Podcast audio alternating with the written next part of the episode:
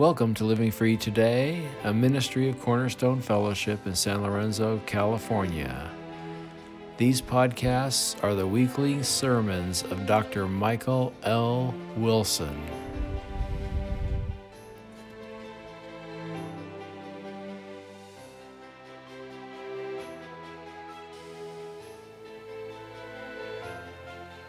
Please open your Bibles to the Gospel of Luke, chapter 12.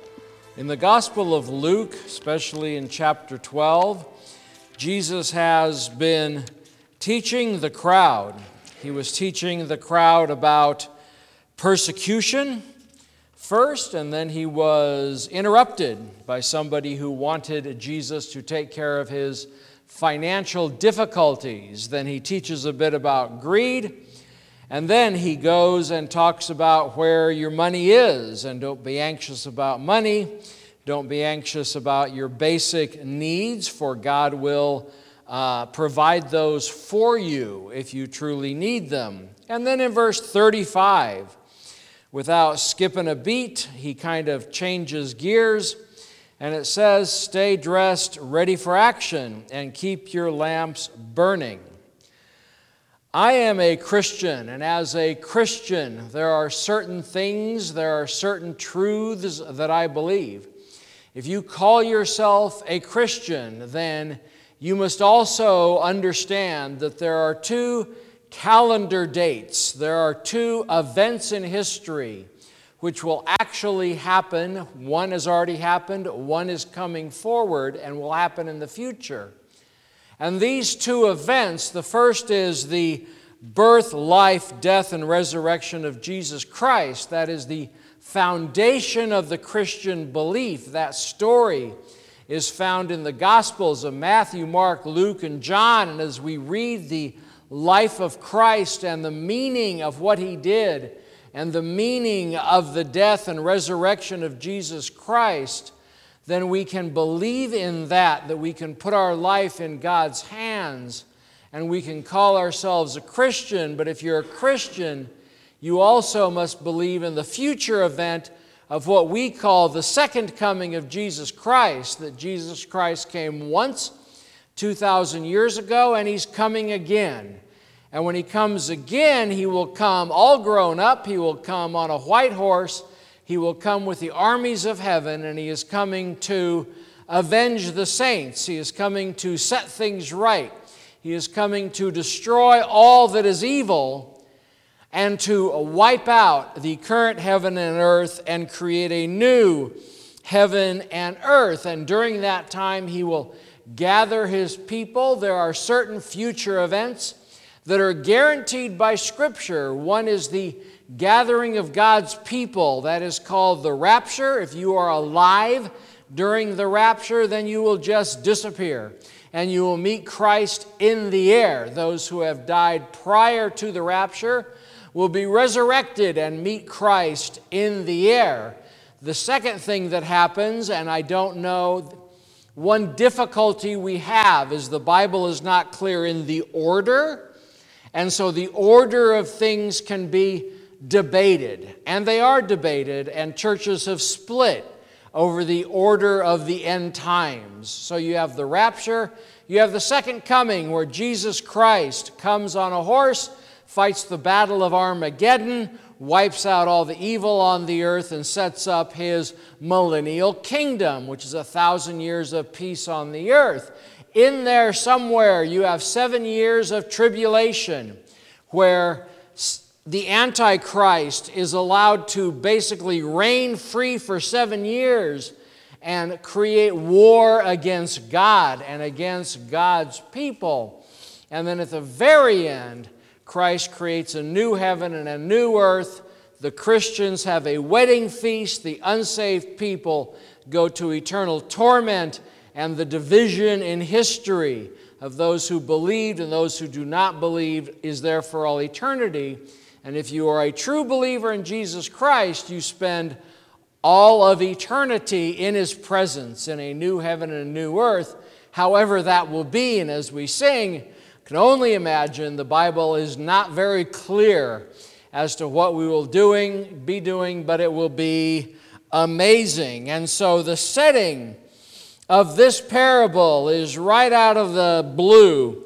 Jesus says, Stay dressed for action and keep your lamps burning and be like the men who are waiting for their master to come home from the wedding feast so that they may open the door to him at once when he comes and knocks. And this is the story of a fairly well off or rich person. He has a large house, he has servants that are running the house.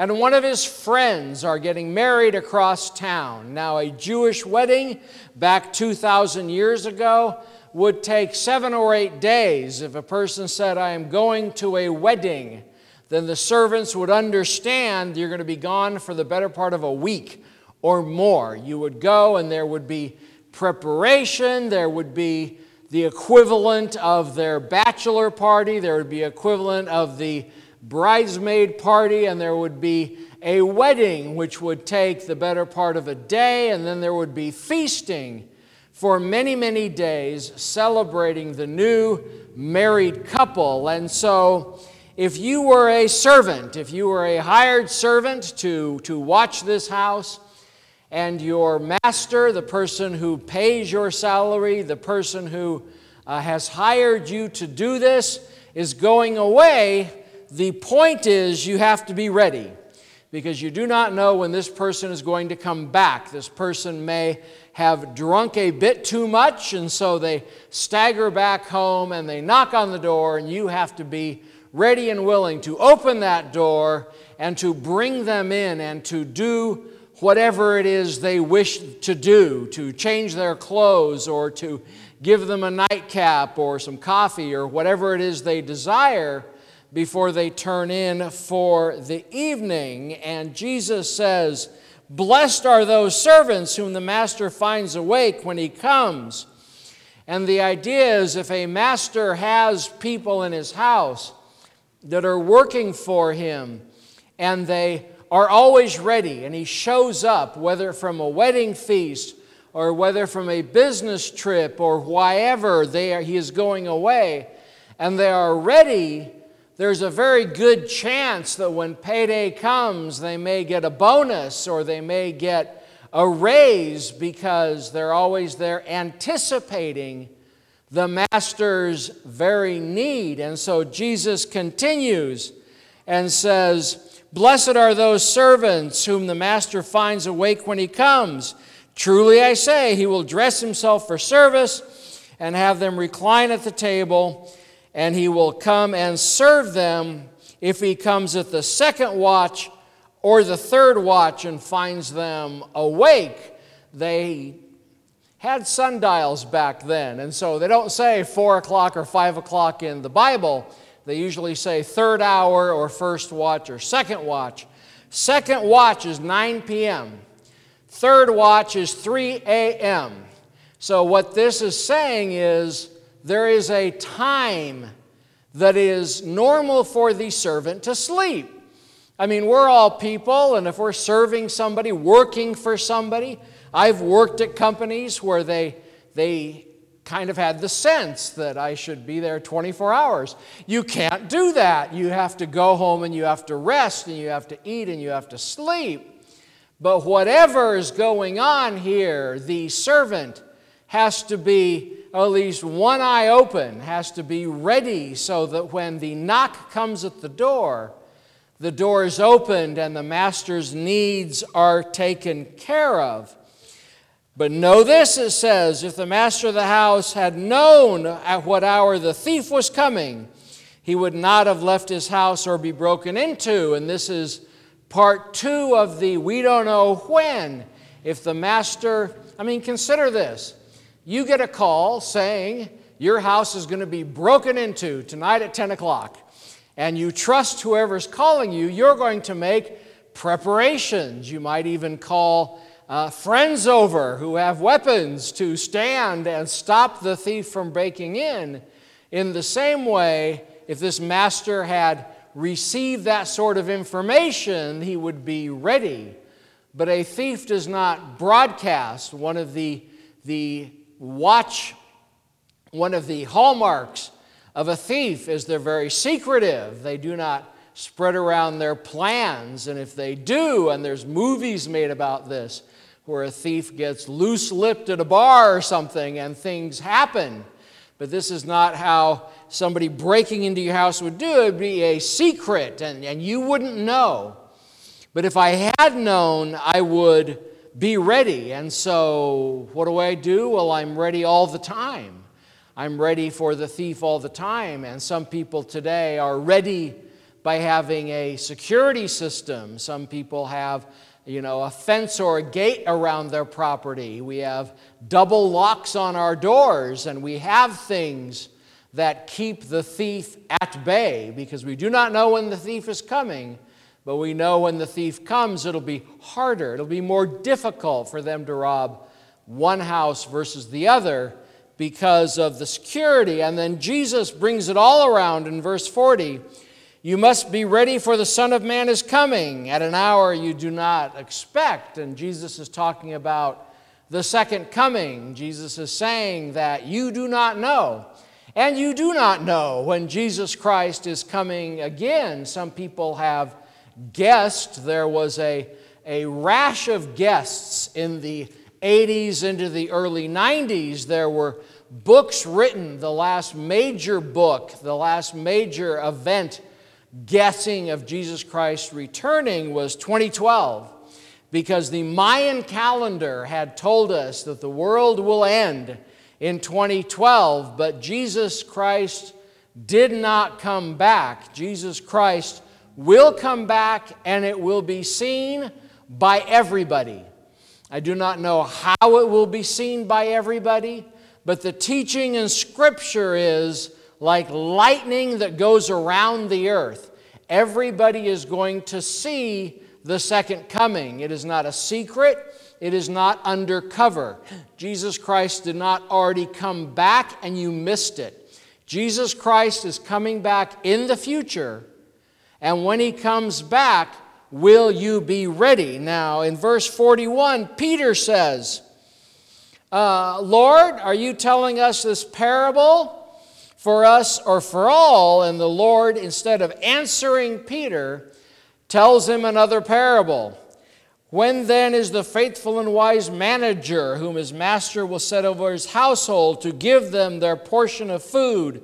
At the proper time. Blessed is the servant whom his master will find so doing when he comes. Truly I say, you will set him over the uh, over all his possessions. But if that servant says to himself, My master is delayed in coming, and begins to beat the male and female servants, and to eat and drink and get drunk, the master of that servant will come on a day when he does not expect him, and an hour he does not know. And he will cut him in pieces and put him with the unfaithful. And that servant who knew his master's will, did not get ready or act according to his will, will receive a less severe beating.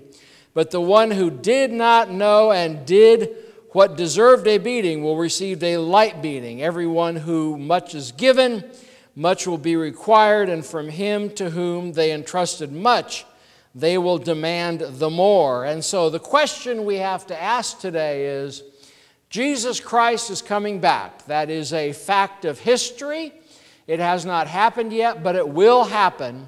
And we are told repeatedly in 35 through 48 to be ready, to be dressed for action, and to be ready. And the question is, how can we be ready? First of all, you've got to be saved. You've got to be a believer in Jesus Christ. You have to believe that a man by the name of Jesus was born of a virgin 2,000 years ago, lived a perfect life, was crucified and died for the sins of the world, and rose again on the third day. You have to believe that with all your heart. You have to believe that it is true, and you have to believe what Jesus is offering on the cross. You need to accept that offer. You need to accept the fact that Jesus is offering forgiveness, and you accept that into your life. And as you accept that into your life, the promise of Scripture is that you will receive the Holy Spirit. We baptize out of obedience, and that is the starting block of being ready. How do you continue to be ready? Well, once you're saved, you now go into a program of sanctification, is what the Bible calls it. Sanctification is growing in the knowledge and wisdom of Jesus Christ. First and foremost, it is His Word. We have the printed Word of God, His desire for you, His desire of what He wants you to do, His desire of what He wants you to know, His desire of what He wants you to believe. And we need to be in the Bible, we need to be involved in daily Bible reading. You say, I don't have time. You go, well, you can make time to read one verse a day, to read, if you have an ESV or an NIV that has it divided into paragraphs, you can read a paragraph a day. You can read one story a day. You can read something every day to keep the things of God foremost in your mind. If I am in the Bible, and you say, But my eyes aren't good enough to read, you can get a recording of the Bible. You can have it. There's many, there's got to be 10,000 Bible apps for your phone. Half of them will read the Bible to you. You have the words on the screen, and a voice is coming out of your phone reading it to you, reading it along. And so you can do that to bring it into your brain, to bring it into your heart, to confirm once again that, yes, I believe this. Yes, I'm going to do this. Last several weeks, we talked about Jesus' commands. Jesus gave 49 things that he wants his people to do, that if we do them, we show his, our love for him and the sense out of these two parables is that Jesus is going to come at a time where we do not know. You could think, well, it's going to be in the middle of the night, but it's not in the middle of the night everywhere in the world all the time. Somewhere in the world, he's going to come in the daytime. Sometime it's going to be night. We have different time zones and things, but he's going to come and he's going to become when he's not expected. And you can guess, you can guess. I've always, I thought this from a wee child. I thought, this is how you beat the system. You guess every time and every date. And there you go, I've guessed right when it happens. But that's not what people do. People say December 12th, 1986, that was a biggie. October of 1986 was a biggie. People wrote books, and Jesus Christ did not come back, and the people who picked those two dates have now passed away and they are meeting God face to face and probably getting a little lesson in don't pick dates. That is the lesson of this is we don't pick dates. We say Jesus Christ is coming at any time and so I'm ready. I believe in Jesus Christ. I'm in the Bible. I'm, I'm working on things that God is showing me and I'm trying to be a better person. But the idea is what will you be doing when Christ comes back? Is the idea of these parables. Some people in the past, in your Puritan cultures, would say you, you can't frequent bars because if Jesus Christ comes back and you're in a bar, he will reject you. If Jesus Christ uh, can't rapture you out of a movie theater, things of this nature. That is not exactly what they're talking about because Jesus will not be surprised. When he shows up and he sees how you are and what you're doing, he's not going to be surprised. He knows who's saved and he knows who's not saved. He knows that we need entertainment and he knows we need to take things light some days, that there are days of heavy study and there are days of vacation. He understands this because he knows who we are, he knows who he made. And so he's not going to be surprised. But we need to be the type that is ready when Jesus Christ comes back.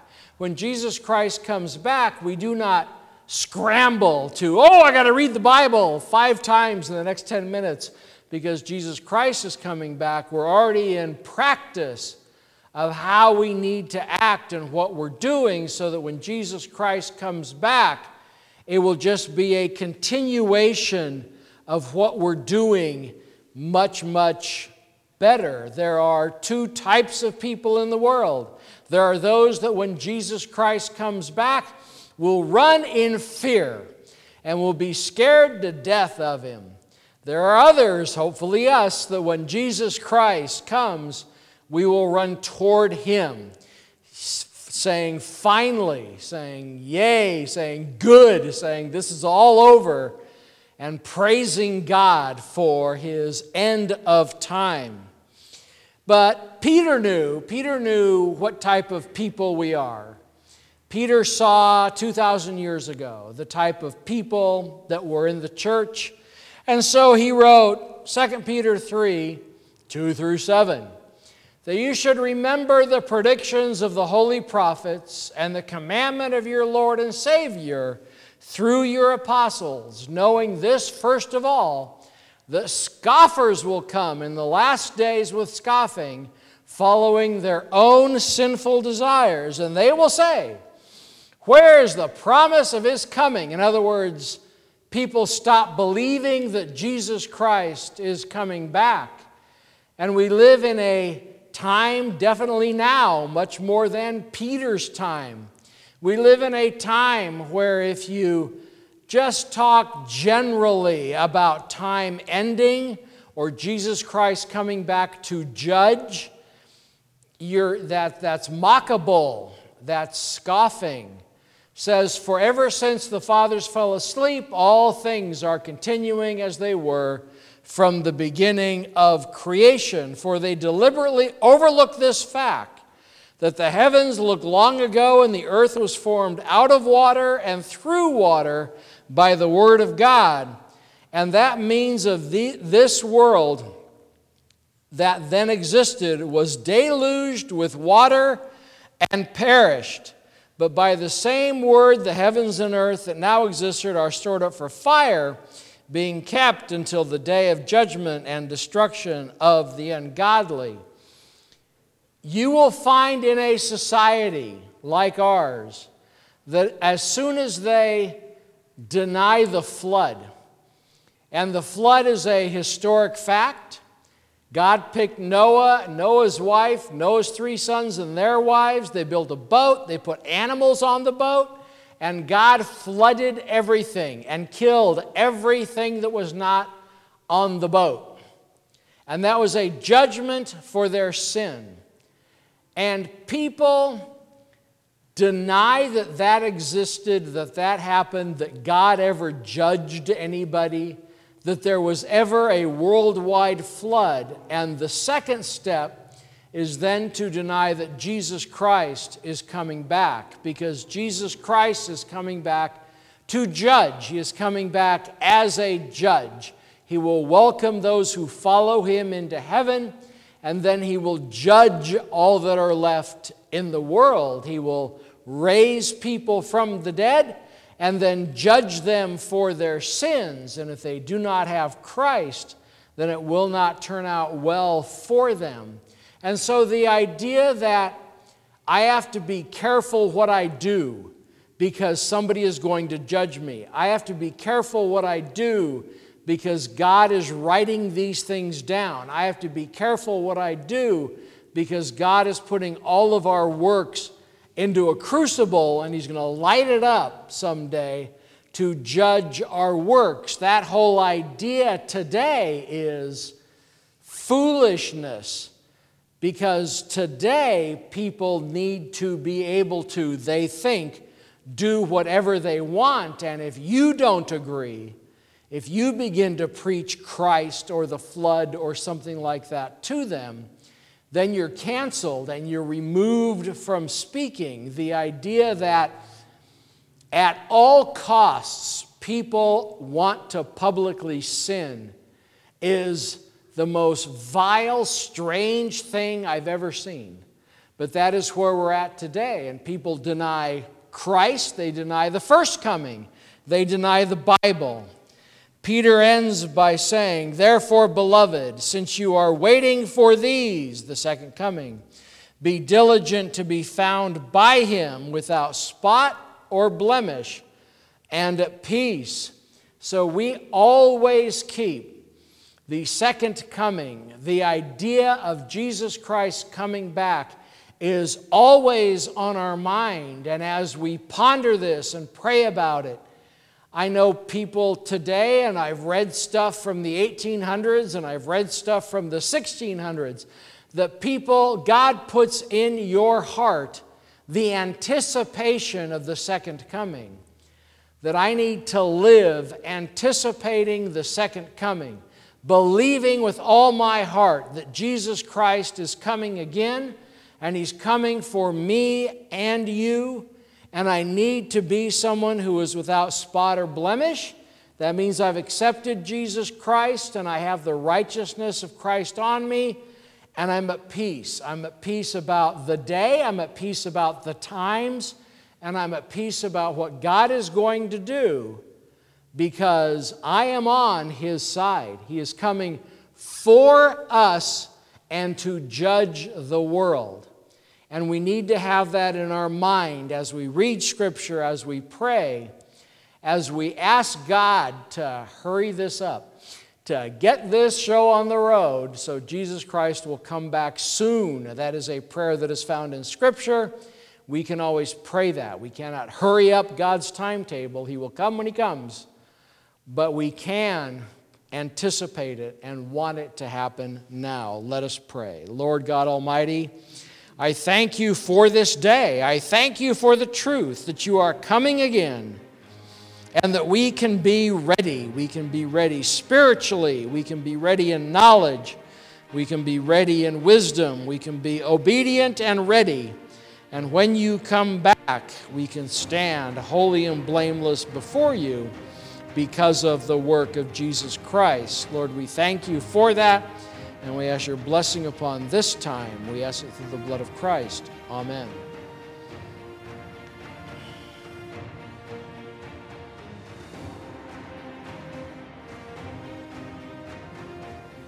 Cornerstone Fellowship is located at 180 Lewelling Boulevard, San Lorenzo, California. Our Sunday morning service is at 10:45 a.m. Our website is livingfreetoday.org and our phone number is 510-278-2622. May God continue to bless you as you serve your King. God bless.